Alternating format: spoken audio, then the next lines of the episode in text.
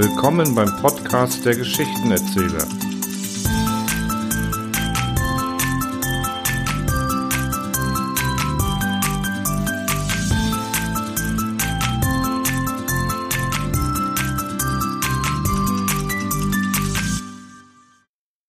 Die nachfolgende Geschichte zeigt uns auf, dass alles auf der Erde, ja im gesamten Universum, eine Ursache hat. Und so ganz, als würde es kein Schicksal geben, alles gelenkt zu sein scheint. Gustav Meiring, das Grillenspiel.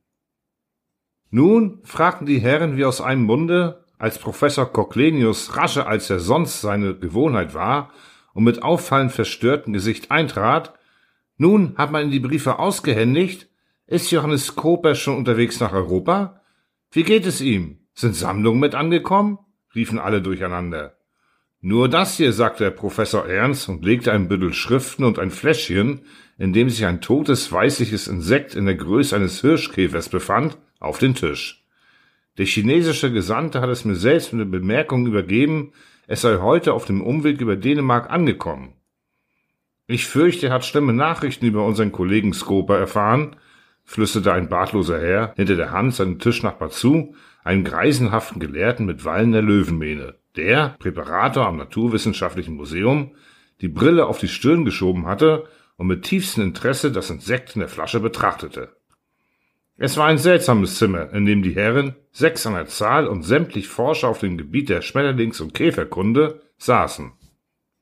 Ein stumpfer Geruch nach Kampfer und Sandelholz verstärkte aufdringlich den Eindruck des fremdartig Totenhaften, das von den Igelfischen, die an Schnüren von der Decke herabhingen, glotzäugig wie abgeschnittene Köpfe gespenstischer Zuschauer, von den weiß und rot grell bemalten Teufelsmasken wilder Insulanerstämme, von den Straußeneiern, den Hairachen, Narwalzähnen, verrenkten Affenkörpern und all den tausenderlei grotesken Formen einer fernen Zone ausging.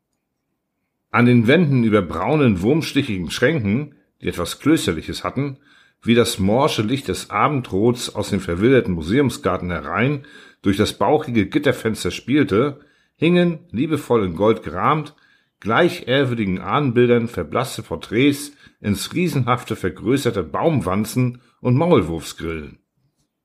Verbindlich den Arm gekrümmt, verlegenes Lächeln um die Knopfnase und die gelben kreisrunden Glasaugen, den Zylinderhut des Herrn Präparators auf den Haupte, beugte sich in der Haltung eines vorsinnflutlichen Dorfschulzen, der sich zum ersten Mal im Leben fotografieren lässt, ein Faultier aus der Ecke, umwimpelt von baumenden Schlangenhäuten.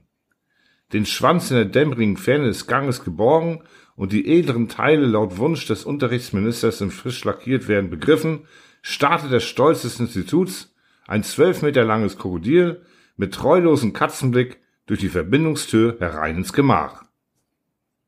Professor Coclenius hatte Platz genommen, die Schnur von dem Briefbündel gelöst und die einleitenden Zeilen in dem Gemurmel durchflogen. Datiert ist es aus Bhutan, Südosttibet, und zwar vom 1. Juli 1914, also vier Wochen vor Kriegsausbruch. Der Brief war demnach länger als ein Jahr unterwegs, setzte er laut hinzu. Kollege Johannes Skoper schreibt hier unter anderem, über die reiche Ausbeute, die ich auf meinen langen Reisen aus den chinesischen Grenzgebieten durch Assam in das bisher unerforschte Land Bhutan machte, werde ich Ihnen zunächst ausführlich berichten. Heute nur kurz über die seltsamen Umstände, denen ich die Entdeckung einer neuen weißen Grille, Professor Coclenius deutete auf das Insekt in der Flasche, verdanke, die von den Schamanen zu abergläubischen Zwecken gebraucht und Fakt genannt wird. Ein Wort, das zugleich ein Schimpfname für alles, was einem Europäer oder weißrassigen Menschen ähnlich sieht. Also, eines Morgens erfuhr ich von lamaistischen Pilgern, die nach Lhasa zogen, es befinde sich unweit meines Lagerplatzes ein sehr hoher sogenannter Dukpa, einer jener in ganz Tibet gefürchteten Teufelspriester, die an ihren scharlachroten Kappen kenntlich behaupten, direkte Abkömmlinge des Dämons der Fliegenschwämme zu sein. Jedenfalls sollen die Dukpas der uralten tibetanischen Religion des Bons angehören, und von der wir so gut wie nichts wissen, und Nachkommen einer fremdartigen Rasse sein, deren Ursprung sich im Dunkel der Zeit verliert. Jene Dukba, erzählten mir die Pilger und drehten dabei voll abergläubischer Scheu ihre kleinen Gebetsmühlen, sei ein Samtschech Mutschebat. Das ist ein Wesen, das man nicht mehr mit dem Namen Mensch bezeichnen dürfe, das binden und lösen könne, dem, kurz und gut, infolge seiner Fähigkeit, Raum und Zeit als Wahnvorstellung zu durchschauen, nichts unmöglich sei, auf der Erde zu vollbringen. Es gebe, sagt man mir, zwei Wege, um jene Stufen zu erklimmen, die über das Menschentum hinausführen. Dem einen den des Lichtes, der Einswerdung mit Buddha, und einem zweiten, entgegengesetzten, den Pfad der linken Hand, zu dem nur ein geborener Dukba die Eingangspforte wüsste. Ein geistiger Weg voll Grauen und Entsetzlichkeit. Solche geborenen Dukbas kämen, wenn auch sehr vereinzelt, unter allen Himmelsrichtungen vor und wären merkwürdigerweise fast immer die Kinder besonders frommer Leute. Es ist, sagt der Pilger, der es mir erzählte, wie wenn die Hand des Herrn der Finsternis ein giftiges Reis auspfropft auf dem Baum der Heiligkeit, und man wisse nur ein Mittel, an einem Kinde zu erkennen, ob es geistig zum Bunde der Dukbas gehört oder nicht, das ist, wenn der Haarwirbel auf dem Scheitel von links nach rechts statt umgekehrt läuft. Ich sprach sofort, rein aus Neugierde, den Wunsch aus, den erwähnten hohen Dukba zu Gesicht zu bekommen. Aber mein Karawanenführer, selbst ein Osttibeter, widersetzte sich mit Hartnäckigkeit. Das alles sei dummes Zeug. Dukbas gäbe es im Bhutan-Gebiet überhaupt nicht. Auch würde ein Dukba, schon gar ein Samtsche Mutschibat, nie und nimmer einem Weißen seine Künste zeigen. Der allzu eifrige Widerstand des Mannes wurde ihm immer verdächtiger. Und nach stundenlangen Kreuz- und Querfragen brachte ich denn auch aus ihm heraus, dass er selbst Anhänger der Bohnreligion sei und ganz genau wisse, aus der rötlichen Färbung der Erddünste wollte er mir vorlügen, dass ein eingeweihter Dukba in der Nähe weile. Aber er wird dir niemals seine Künste zeigen, schloss er jedes Mal seine Rede. Warum denn nicht? fragte ich schließlich. Weil er die Verantwortung nicht übernimmt. Was für eine Verantwortung, forschte ich weiter. Er würde infolge der Störung, die er damit im Reiche der Ursachen anrichtet, von neuem in den Strudel der Wiederverkörperung verstrickt werden, wenn nicht noch etwas viel Schlimmeres. Es interessierte mich, Näheres über die geheimnisvollen Bohnenreligionen zu erfahren und fragte daher, hat ein Mensch denn nach dem Glauben eine Seele? Ja und nein. Wieso? Als Antwort nahm der Tibeter ein Grashalm und machte einen Knoten hinein. Hat das Gras jetzt einen Knoten? Ja. Er löste den Knoten wieder auf. Und jetzt? Na, jetzt hat es keinen mehr. Genauso hat der Mensch eine Seele und hat keine, sagte er einfach. Ich versuchte es auf andere Weise, mir ein Bild über seine Ansicht zu machen. Gut, nimm an, du wärest auf dem schrecklichen, kaum handbreiten Gebirgspass, den wir neulich überschritten, in die Tiefe gestürzt. Hätte deine Seele weitergelebt oder nicht? Ich wäre nicht abgestürzt. Ich wollte ihm anders beikommen, deutete auf meinen Revolver. Wenn ich dich jetzt totschieße, lebst du dann weiter oder nicht? Du kannst mich nicht erschießen. Doch, also versuch's. Ich werde mich hüten, dachte ich bei mir.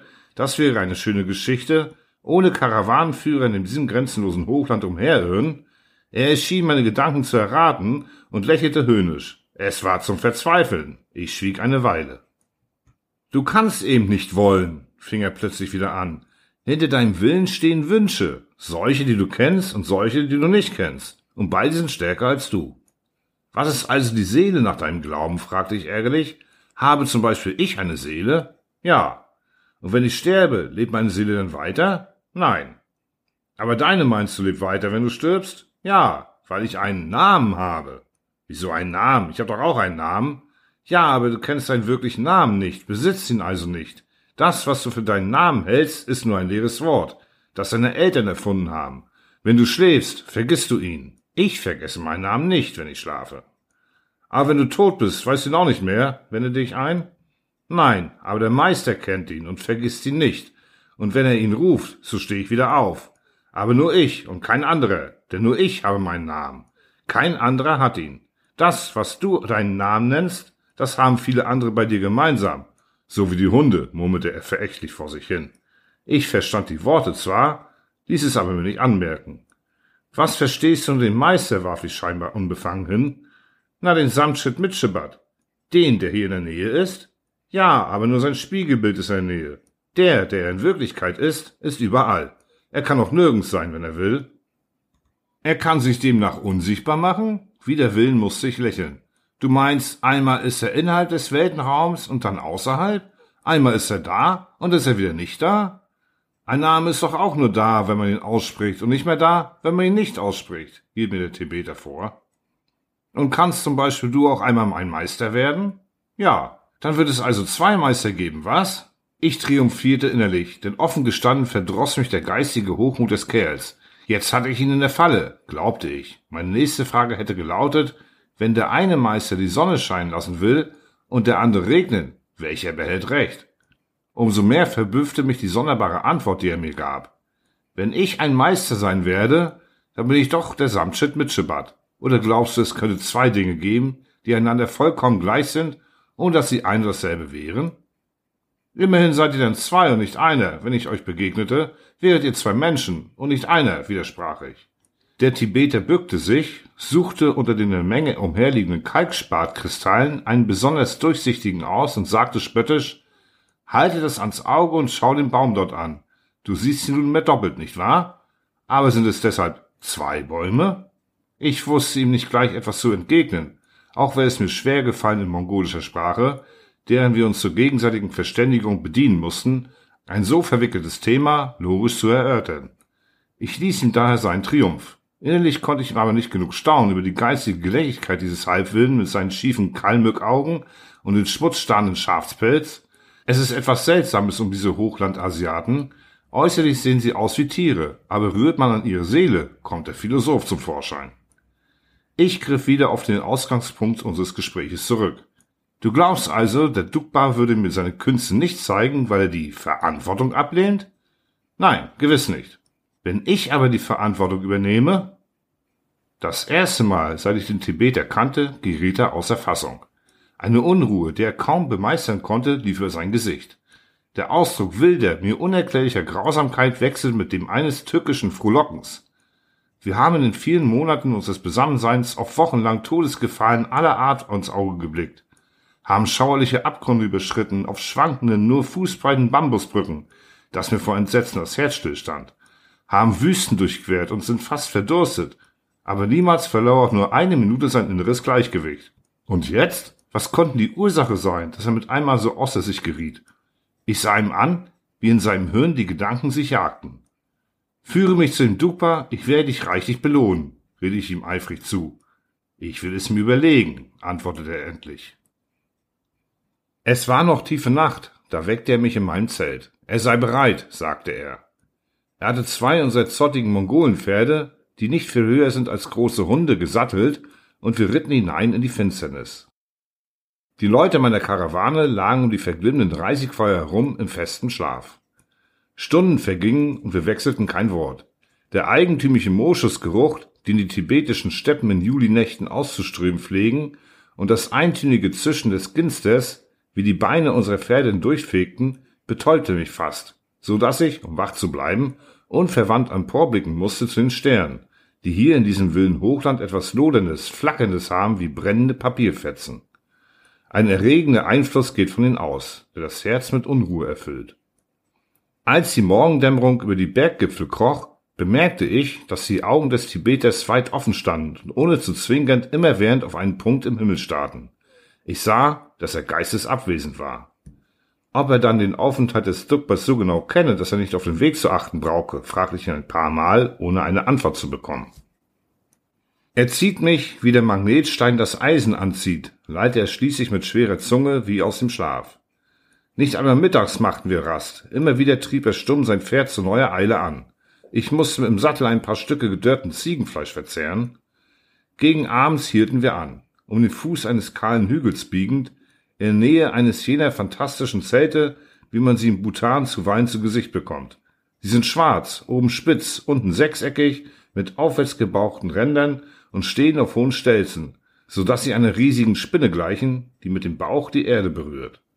Ich hatte erwartet, einen schmutzigen Schamanen mit verfilztem Haar und Bart zu treffen, eines der wahnsinnigen oder epileptischen Geschöpfe, die unter den Mongolen und Tungusen häufig sind, die sich mit dem Absud von Fliegenschwämmen betäuben und dann Geister zu sehen glauben oder unverständliche Prophezeiungen ausstoßen. Stattdessen stand da, unbeweglich, ein Mann vor mir, gut sechs Fuß hoch, auffallend schmal im Wuchs, bartlos, das Gesicht olivgrün schimmernd, von einer Farbe, wie ich sie noch nie in meinem Leben gesehen hatte. Die Augen schräg und unnatürlich weit auseinander, der Typus einer mir vollkommen fremden Menschenrasse. Die Lippen, gleich der Gesichtshaut faltenlos wie aus Porzellan, waren scharfrot, messerdünn und so stark geschwungen, besonders an den weit emporgezogenen Mundwinkeln, wie unter einem erbarmungslosen erstarrten Lächeln, dass sie aussahen, als seien sie aufgemalt. Ich konnte den Blick nicht von den Dukba wenden, lange nicht. Und wenn ich jetzt daran zurückdenke, möchte ich fast sagen, ich kam mir vor wie ein Kind, dem der Atem stehen bleibt vor Entsetzen beim Anblick einer plötzlich aus dem Dunkel auftauchenden grauenhaften Maske. Auf dem Kopf trug der Dukpa eine glatt anliegende scharlachrote Kappe ohne Rand. Im Übrigen bis zu den Knöcheln einen kostbaren Pelz aus orange-gelb gefärbtem Zobel. Er und mein Führer sprachen kein Wort zusammen. Ich nehme jedoch an, dass sie sich durch heimliche Gesten verständigt haben, denn ohne zu fragen, was ich von ihm wolle, sagte der Dukpa plötzlich und unvermittelt, er sei willens, mir zu zeigen, was immer ich wünsche. Doch müsse ich ausdrücklich alle Verantwortung, auch wenn ich sie nicht kenne, übernehmen. Ich erklärte mich, natürlich, sofort bereit. Ich soll zum Zeichen dafür mit der linken Hand die Erde berühren, verlangte er. Ich tat es. Schweigend ging er sodann eine Strecke voraus und ich folgte ihm, bis er uns niedersitzen ließ. Es war eine tischähnliche Bodenerhebung, an deren Rand wir uns lagerten. Ob ich ein weißes Tuch bei mir trüge? Ich suchte vergeblich in meinen Taschen, fand aber nur im Rockfutter eine alte, verblasste, zusammenlegbare Karte von Europa. Ich hatte sie offenbar die ganze Zeit meiner Asienreise bei mir getragen breitete sie zwischen uns aus und erklärte in Dugba, die Zeichnung sei ein Bild meiner Heimat. Er wechselte einen raschen Blick mit meinem Führer, und wieder sah ich auf dem Gesicht des Tibeters jeden Ausdruck hasserfüllter Bosheit aufleuchten, der mir schon am Abend vorher aufgefallen war. Ob ich den Grillenzauber zu sehen wünschte. Ich nickte und war im Augenblick klar, was kommen würde. Ein bekannter Trick, das Hervorlocken von Insekten aus der Erde durch Pfeifen oder dergleichen. Richtig, ich hatte mich nicht getäuscht. Der Duckball ließ ein leises metallenes Zirpen hören. Mit einem kleinen silbernen Glöckchen, das sie versteckt bei sich tragen, machen sie das. Und sofort kamen aus ihren Schlupfwinkeln im Boden eine Menge Grillen und krochen auf die helle Landkarte. Immer mehr und mehr. Unzählige. Ich hatte mich schon geärgert, wegen eines läppischen Kunststückes, das ich bereits in China oft genug gesehen hatte, einen so mühevollen Ritt unternommen zu haben. Aber was ich mir jetzt darbot, entschädigte mich reichlich. Die Grillen waren nicht nur eine wissenschaftlich ganz neue Spezies, daher an und für sich schon interessant genug, sie benahmen sich auch höchst absonderlich. Kaum hatten sie nämlich die Landkarte betreten, liefen sie zuerst planlos im Kreise herum, dann bildeten sie Gruppen, die einander misstrauisch bemusterten. Plötzlich fiel auf die Mitte der Karte ein regenbogenfarbener Lichtfleck. Er stammte von einem Glasprisma, das der Dugbar gegen die Sonne hielt, wie ich mich rasch überzeugte.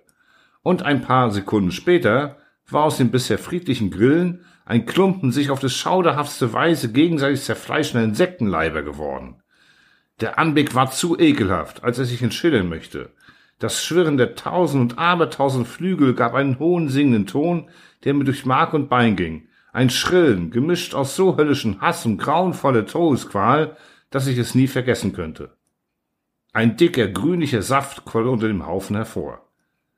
Ich befahl dem Dukba augenblicklich innezuhalten. Er hatte das Prisma bereits eingesteckt und zuckte nur die Achseln. Vergebens bemühte ich mich, die Grill mit einem Stock auseinanderzutreiben. Ihre wahnwitzige Mordlust kannte keine Grenzen mehr. Immer neue Scharen liefen herbei und türmten den zappelnden, scheußlichen Klumpen höher und höher, mannshoch. Auf weiten Strecken war der Erdboden lebendig von wimmelnden, toll gewordenen Insekten. Eine weißliche, aneinandergequetschte Masse, die sich der Mitte zudrängte, nur von dem einen Gedanken beseelt. Morden, morden, morden. Einige der Grillen, die halb verschimmelt von dem Haufen herabfielen und nicht mehr aufkriechen konnten, zerfetzten sich selbst mit ihren Zangen.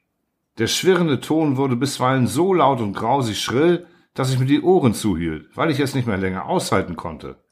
Gott sei Dank, endlich wurden die Tiere weniger und weniger, die hervorkriechenden Scharen schienen dünner zu werden und hörten schließlich ganz auf.